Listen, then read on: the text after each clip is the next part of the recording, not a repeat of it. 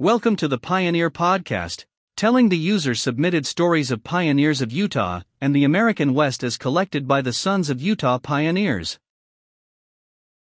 This episode of the Pioneer Podcast is an audio file generated by a pioneer biography submitted to us at pioneerstories.org, a webpage of the Sons of Utah Pioneers.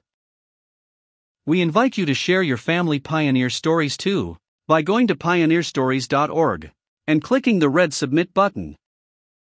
Your story will also become a part of this podcast, where it can be shared with other family members as well. Now, here is our pioneer story. This episode is about Helaman Pratt.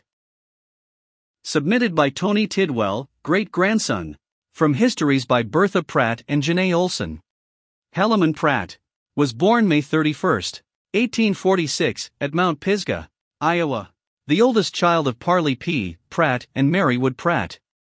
The Pratt family spent the summer and winter of 1846 47 in winter quarters. In the summer of 1847, they left for the Salt Lake Valley, arriving in October 1847 when Helaman was 17 months old. Helaman was two weeks short of 11 years old when his father was killed in Arkansas in 1857, so as the oldest of four young children he had to assume great responsibilities at a young age. At age 22, Helaman was called to go south to help settle the Muddy Mission in southern Nevada. Brigham Young said, Helaman, I want you to get married and take your wife with you. Helaman went that evening to see his fiancée to tell her of his call. She felt she could not endure the hardships at a new colony, so she told him to go alone, and she would wait for his return. He told her that if she would not go with him, she need not wait for him. On the trip, they stayed at the home of a southern gentleman named Elijah Billingsley. His youngest daughter, Victoria, was a sweet 17 year old girl. Helaman courted and married her, they became parents of eight children. The Moapa Indians, who had few firearms, were interested in those of the white men. Under urging from the Indians, white men demonstrated their guns. A crow was spied sitting on a tree limb. Helaman took his pistol and fired with little aiming. The Indians went to see the results and came back with the dead crow and the head that Helaman had shot off. This created a legend of Helaman's marksmanship and provided him with profound respect. Helaman, however, realized it was more good luck than good marksmanship, so he would not shoot again in the presences of the Indians. Helaman was kind to the Indians but would not be imposed upon by them. Once, when two young Indians were taken in the act of stealing grain, they were locked in the schoolhouse directly across the road from Helaman's home.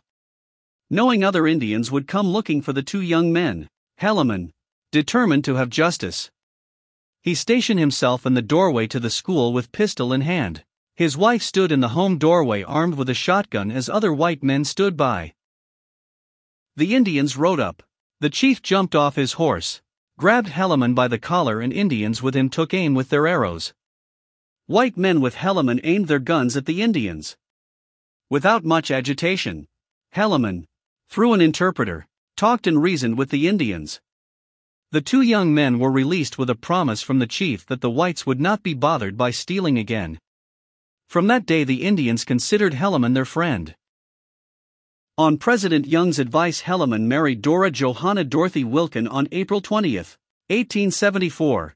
Shortly thereafter, Helaman, Erastus Snow, and Brigham Young, Jr., were assigned by Brigham Young to explore for a site in Mexico that could become a refuge for saints. A site was chosen in northern Mexico in the state of Chihuahua. Helaman was called as president of the Mexico Mission, where he served from 1884 to 1887. Despite having malaria with frequent chills and fever, he worked hard in his calling. Upon his release, he was set apart by President John Taylor to help colonize saints in Mexico. Helaman helped acquire land, secure titles, water rights, and to build canals and ditches. President Taylor told Helaman he was called until death released him. He was to become a Mexican citizen and to be active in government. He accepted these conditions. In addition to malaria, Helaman had stomach and heart problems. He became confined to bed and called his children to his side, so that he might give them advice before he died. He uttered a few words then seemed to pass away. After several minutes, his eyelids quivered and his lips moved. I'm all right, he said. My spirit left my body and was in the upper part of the room when I was met by Erastus Snow, my dear friend. Brother Snow said, Brother Helaman, go back and take up your body. Your mission is not yet complete. Helaman replied, Brother Snow, my stomach and heart are completely worn out. I cannot go on, Brother Snow said.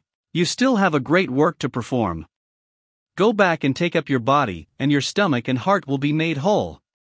Helaman soon recovered his strength and was a well man. He lived 16 years longer, served as stake president of the Juarez stake, and had three more sons. Helaman died in Colonia, Dublán, Mexico after being ill for four hours, on November 26, 1909, at age 63. Thanks for listening to the Pioneer Podcast. We would like to invite you to subscribe to and share this podcast with others. Also, please leave us a review at the iTunes Store that helps us more than anything else.